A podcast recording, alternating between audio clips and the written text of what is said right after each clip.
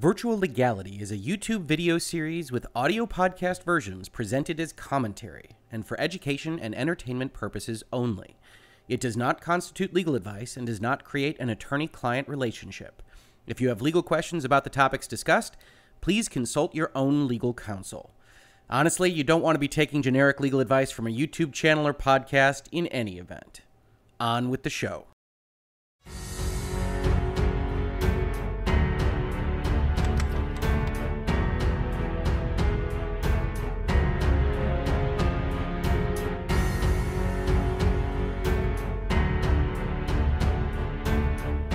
Hello and welcome to another Virtual Legality. I'm your host, Richard Hoeg, managing partner of the Hoeg Law Business Law Firm of Northville, Michigan. And today we've got a video about one of the more wild rumors I have seen in the video game industry in 2019. And that is saying something if you've been following this channel because it has been quite the year for rumors and news items and seismic changes, whether that's good news in the, in the form of studios being formed or uh, realizing their, their dreams by separating from their publishers or from the bad news side of things with layoffs and other problematic kind of stories that are affecting the industry. Uh, this one might be great news, it might be bad news, depending on what side of the spectrum you fall on. Uh, certainly, it's news that reflects a rumor of consolidation uh, in the video game industry. Earlier this week, I did a video on Amy Hennig talking about the fact that the current setup for video games probably can't survive in the way that it currently does. Uh, and that the industry is probably going to need to shift in some fashion. In that interview, she talks about outsourcing potentially being the way that the video game industry will be organized. Uh, but part of that conversation would certainly also be the entirely the opposite of that. Instead of outsourcing, essentially in-housing uh, all your major components to a giant organization. Uh, very similar to what we see uh, from the Ubisofts of the world. I just bought Division 2, and if you watch that intro, it's really fascinating to see all the studio names they put up. And this has been the case for Ubisoft games uh, for a long time now. I think they are the publisher that really uh, has their finger on the pulse of how to organize massive international efforts to create a single product. Uh, but the rumor is that Sony is potentially in talks, high level talks, to purchase Take Two Interactive. Uh, not one of their uh, smaller developers, the actual publisher, Take Two Interactive. And I want to talk about that rumor. I want to talk about what it means uh, because we have talked about business items and we have talked about fiduciary duty and what boards of directors do uh, so often on this channel. And this really is my wheelhouse. This is what I do on a day to day basis. Uh, when I was first hired as a lawyer, I started by doing venture capital transactions as well as mergers and acquisitions, the buying and selling of companies. Uh, and so when we start talking about these things, we're talking about huge, massive, really, really complex potential deals. Uh, but the crux of the thing is the same. Uh, I tend to work with close corporations rather than public corporations. Uh, and in order to buy and sell a public corporation, you need to have teams and teams of lawyers and accountants and financial advisors and business advisors uh, and things of that nature. And according to this rumor, that's what we're starting to see today. Uh, the rumor itself uh, is just in a very small line in a Market Watch article that came out very, very recently. Uh, I wanted to do this video as soon as I saw it because it would be such a seismic change in uh, the way the industry is organized in terms of major publishing houses if this were to happen. And we see the entirety of the rumor is listed as such. Take Two Interactive Software, TTWO, stock climbed 4.7% on rumors that Sony Corp is in advanced board level discussions to acquire Take Two Interactive in a mostly cash deal that would value the company at $130 a share, according to Joel Kulina, head of technology and media trading at Wedbush Securities. So this came pretty much out of nowhere for those of us that follow the industry pretty closely, although I think there are indications that some folks might have had some knowledge of this uh, or at least an inkling of it in the last five days or so, because we're going to look at the stock price of Take Two, kind of take these uh, leaps uh, over the past couple days until it's gotten to this point. Uh, and we're going to talk about why that happens. But when we talk about an acquisition like this, uh, if you're not familiar with how public companies work, essentially these companies, like Take Two Interactive, have sold shares in themselves, uh, which are essentially participations in the future value of the company. And that might mean current dividends. Uh, when a company declares a dividend, it means they're going to pay out either in the form of cash or other stock to all of its existing stockholders some amount of money, some amount of the profit that the company has made, and you can make your money investing in companies that are public that way. Um, but it also might just mean, hey, if we ever sell this thing, if there's ever what we would call a liquidation event, uh, then you're going to participate at, on a pro rata basis. If there's a million shares and you own 100,000 shares, you're going to make 10% of whatever the value of selling this company is.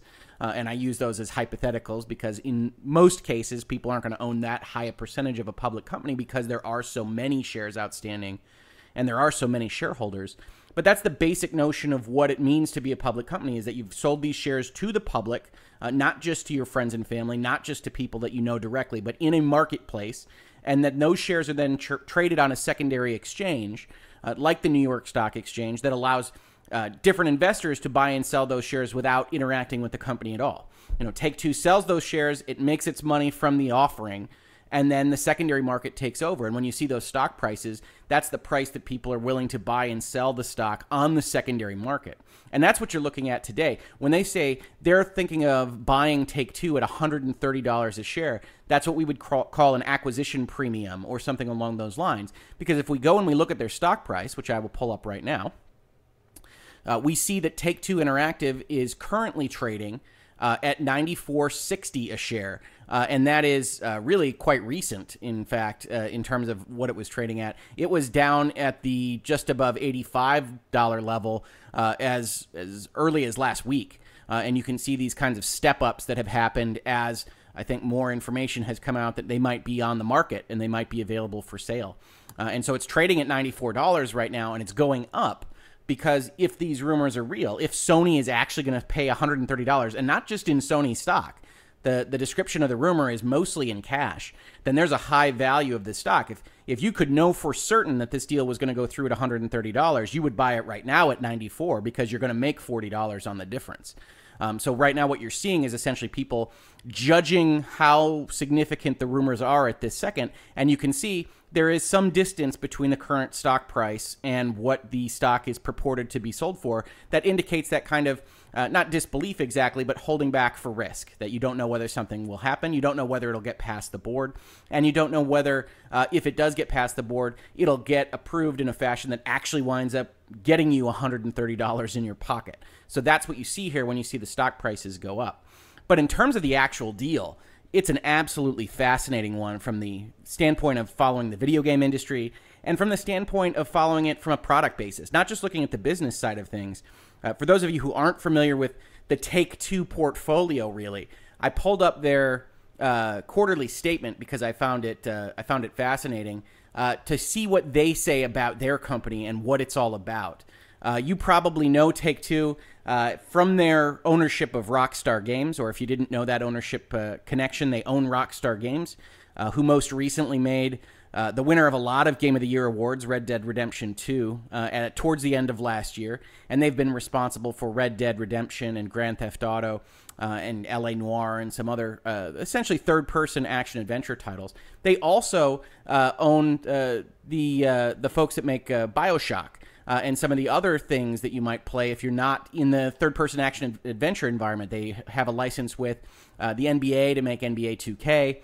Uh, and they really do uh, essentially pride themselves, as we'll see from the statement that they make here, on uh, making these experiences uh, in video games available across genres in multiple areas, across multiple systems. And that's part of the thing that's really interesting about this. If you follow Take Two, they are one of the uh, essentially uh, uh, omnibus type publishers that publishes on everything. They publish on PC, they publish on Switch, they publish on uh, PlayStation, they publish on Xbox. Uh, and they are like Activision or Electronic Arts. They don't have these kinds of exclusive arrangements for the most part uh, with these various console holders. And so when we talk about a console holder potentially buying them out, that has massive, massive ramifications across the industry when you are talking about essentially a company that has one of the most highly selling, most profitable products in video games. Uh, and that's the Grand Theft Auto series. Uh, if you've been following the charts for who's making the most money uh, for a long time, you know that Grand Theft Auto 5 has been at or near the top of those charts for a long, long time primarily through the functionality of Grand Theft Auto Online.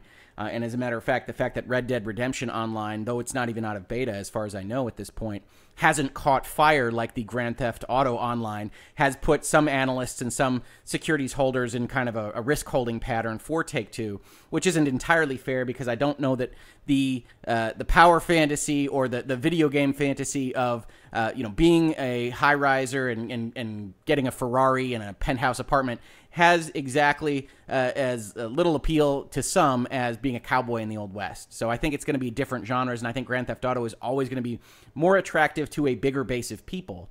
Uh, even if Red Dead Redemption uh, Online turns out to be a fantastic realization of that particular kind of uh, fantasy, uh, which is one of the interesting things about kind of the, the Westworld notions and that kind of concept is that I'm, I'm just not positive how many people really want to be cowboys at the end of the day. Uh, and I think that genre difference uh, is one of the reasons that that's happening, even though Red Dead Redemption 2 uh, online mode is way too early to really judge entirely. But let's take a look at how they describe this is Take Two in their quarterly statement, which is for the quarter ended uh, December 31st, 2018, how they describe their own business. They said, We are a leading developer, publisher, and marketer of interactive entertainment for consumers around the globe. We develop and publish products principally through our two wholly owned labels, Rockstar Games and 2K, as well as our private division label and Social Point, a leading developer of mobile games. Our products are currently designed for console gaming systems such as Sony's PlayStation 4 and PlayStation 3, Microsoft Xbox One, and Xbox 360, the Nintendo Switch, and personal computers, including smartphones and tablets. We deliver our products through physical retail, digital download, online platforms, and cloud streaming services. They are platform agnostic. They want to provide things to everybody because the bigger the audience, the more money they can make. And that's how they've treated their most highly selling, most profitable brands like Red Dead Redemption. We believe that our commitment to creativity and innovation is a distinguishing strength, enabling us to differentiate our products in the marketplace by combining advanced technology with compelling storylines and characters that provide unique gameplay experiences for consumers. On October 26, 2018, Rockstar Games launched Red Dead Redemption 2, which has been a critical and commercial success that set numerous entertainment industry records. Rockstar Games is also well known for developing brands in other genres, including LA Noire, Bully, and Manhunt. Rockstar Games continues to expand on our established franchises by developing sequels offering downloadable episodes, content, and virtual currency, and releasing titles for smartphones and tablets. That's one of their principal labels, as they as they describe it. Rockstar Games. The other label that they describe is 2K, uh, in which they talk about, in particular, Bioshock, Mafia, Civilization, and XCOM, as well as kind of references to Borderlands and Evolve. Borderlands, which has been dormant for some time, and Evolve, which didn't really work out so well, but it's still worthwhile in terms of describing because it was them trying something new. Uh, and so those are the really the two crown jewels of what make up uh, Take Two Interactive at this point. And so it's really interesting to kind of dive deep into their financial statements. And I'm going to link this uh, quarterly statement in the description of this video so you can check it out yourself as with any of these financial statements, there's a lot to dig into. There's a lot of technical language, uh, and there's a lot to um, to really parse out. Uh, but in terms of what we can take away from how their business is doing, what I found to jump out at me when they're talking about essentially the last year of revenue is exactly what they say are the drivers behind how they're making their money. And so I've highlighted this line right here but they talk about the remaining increase, which is the increase in total net revenue, uh, which is essentially the money that they're making over the last quarter, was due to an increase in net revenue from NBA 2K, Red Dead Redemption 2, Grand Theft Auto Online, and Civilization. Those are the four crown jewels in what make up the Take Two Interactive empire. And so when we talk about Sony buying this, I see from afar looking at this and saying, well, Rockstar is the clear driver here because Take Two Interactive owns every bit of what Rockstar puts out there. Grand Theft Auto Online and Red Dead Redemption 2 are wholly controlled and owned uh, by Take Two Interactive through their ownership of Rockstar. The NBA 2K franchise is a different ball of wax. And in order to kind of dig deep on that, uh, I think it's important to understand how licenses work. So, NBA 2K is a licensed game. Uh, the NBA and the NBA Players Association licenses their likenesses, licenses the rights to make those video games to 2K. In order to get revenue back. They get royalties back or they get other arrangements back in terms of funding for giving Take Two Interactive through their 2K label the right to make that product. Uh, but when we talk about a company potentially changing hands, one of the things that happens is there's a provision at the end of these contracts, really all contracts, that talks about what happens when a contract is assigned. And it doesn't so much matter that in this case, it's very likely that the, the company would change hands through an equity transaction, meaning that Take Two Interactive would still be surviving at the end of this. It would just have Sony as its sole shareholder instead of these uh, thousands and thousands of people that hold it publicly as its shareholders. In general, most licenses and most high level corporate uh, contractual arrangements are going to say that a change in control uh, of the company, a change of more than 50% of the identity of the shareholders of that company is going to count as an assignment. And that contract is going to have some rules about what happens when an assignment occurs. It might be that the NBA license says, hey, we wanted to work with Rockstar or we wanted to work with 2K and Take Two.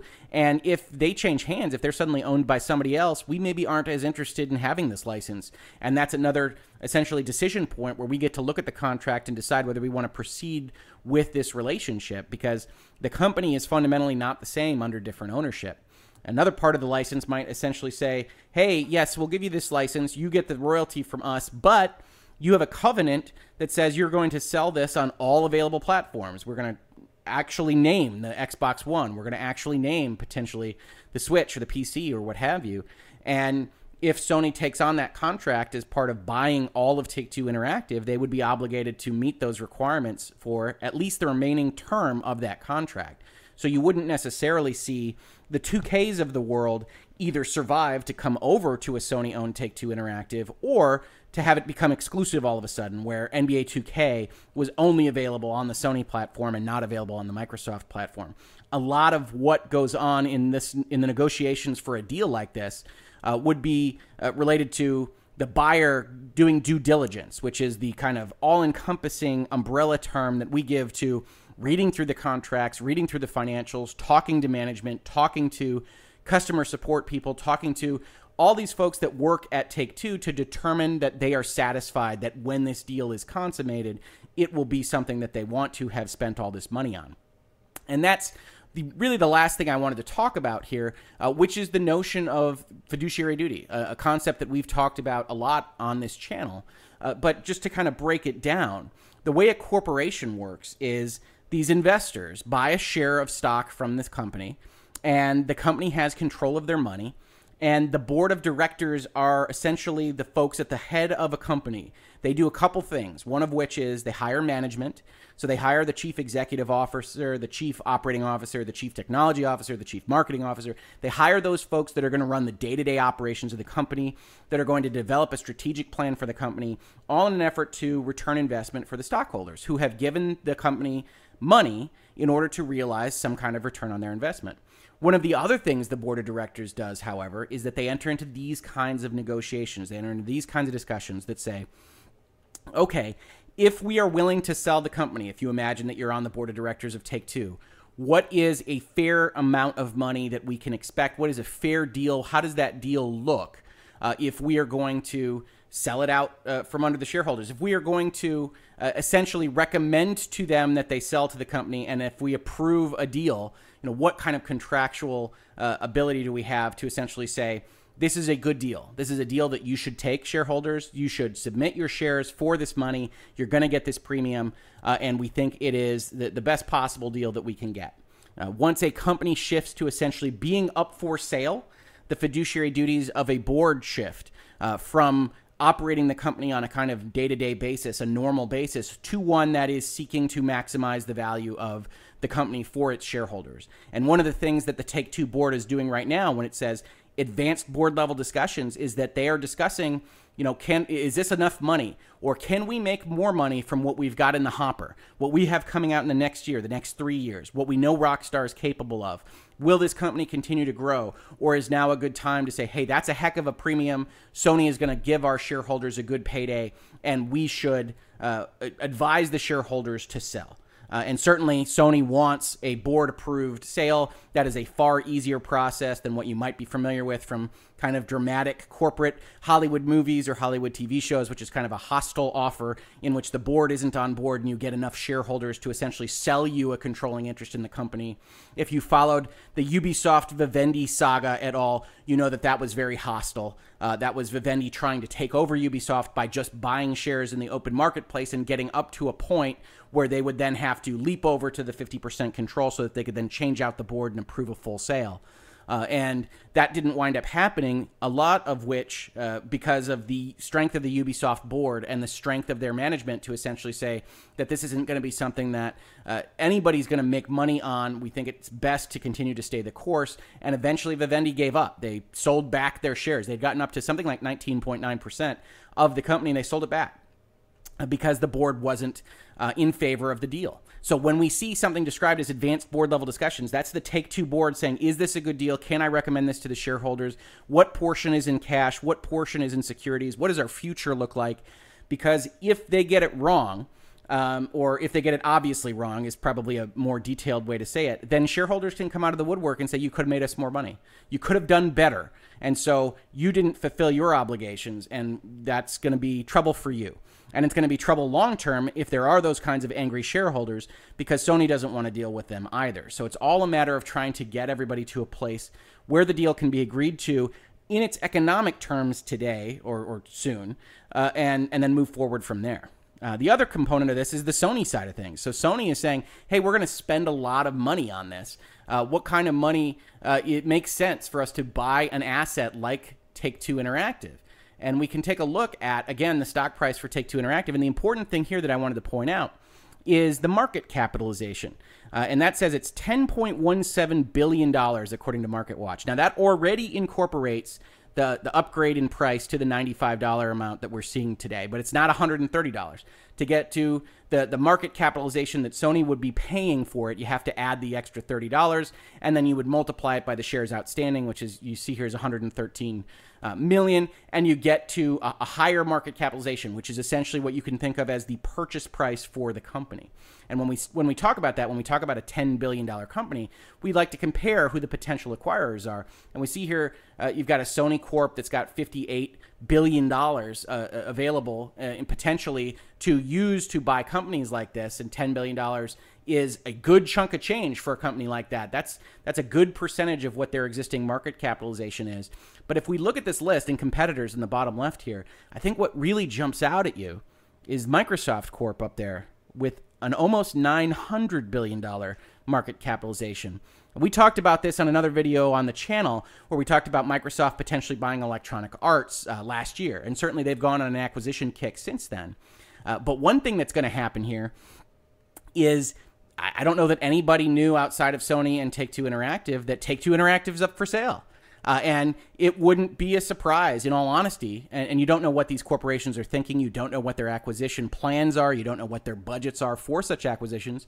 But it wouldn't be a surprise for me to see Microsoft Corp come in here, uh, like Comcast did to Disney in respect to the Fox sale, and say, wait, you're going to sell for $130 a share? How about $150 a share? And potentially offer a different deal that's a different section of cash and a different section of Microsoft stock. When you talk about having $900 billion versus 60, there is a lot of leeway that you can have if Microsoft really wanted to make the acquisition. But this is exactly the kind of scenario where I can see that kind of thing happening. We're obviously many, many, many steps away from that insofar as we're looking at a rumor in one paragraph of a Market Watch article.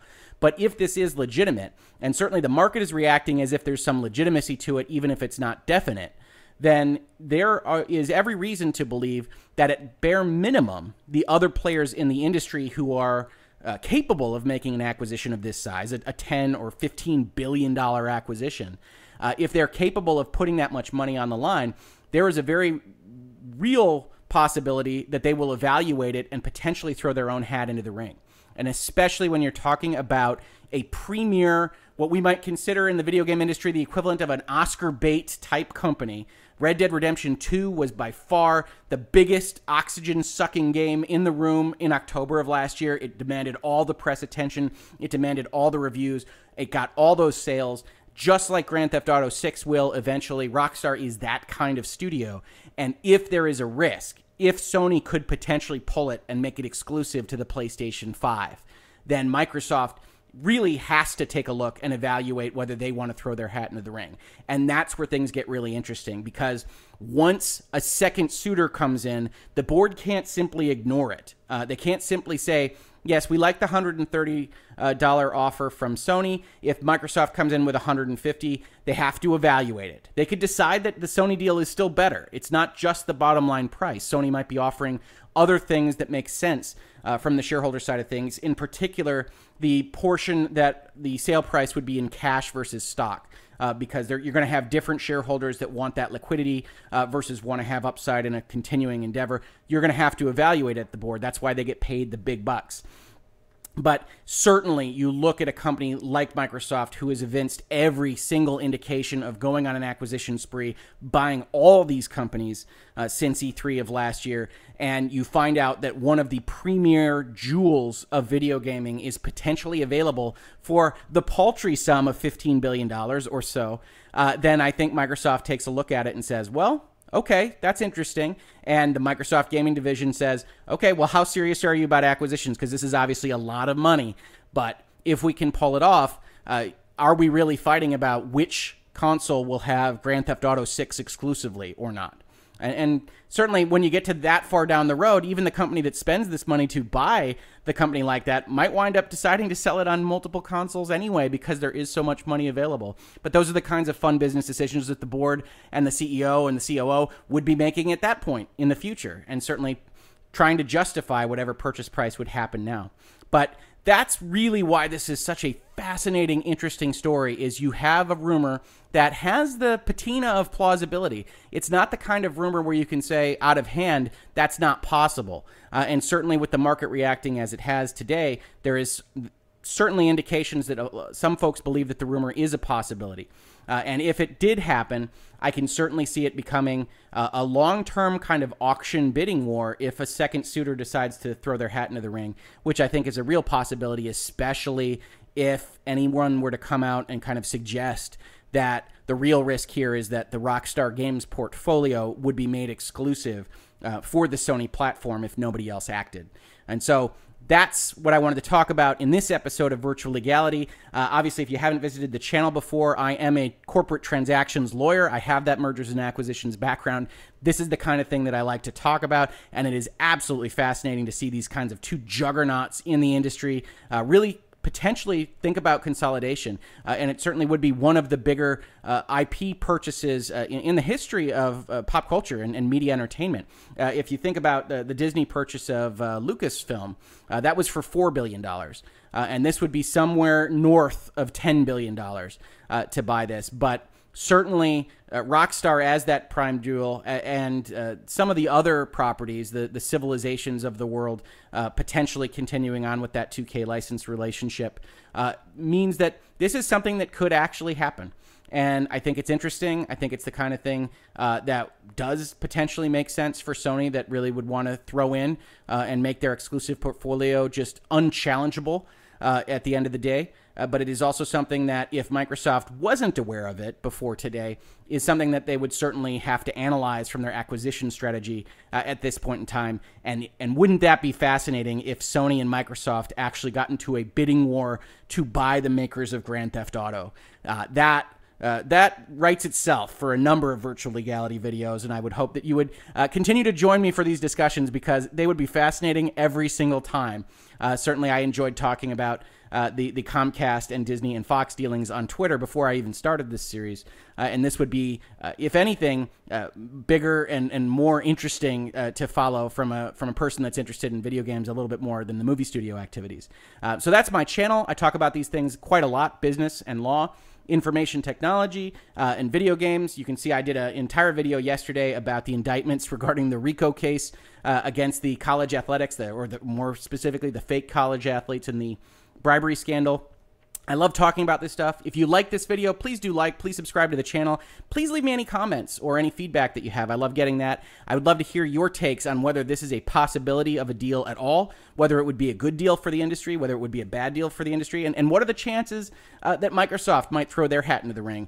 This is absolutely fascinating, and I hope you do join me on uh, this channel in this feedback uh, and for future episodes because if this does wind up happening, there's going to be a lot to talk about and certainly a lot that could potentially change in the future in terms of organization of the industry. Thank you so very much for watching. If you're watching this on YouTube or for listening, if you're listening to it on a podcast, and I will catch you on the very next virtual legality.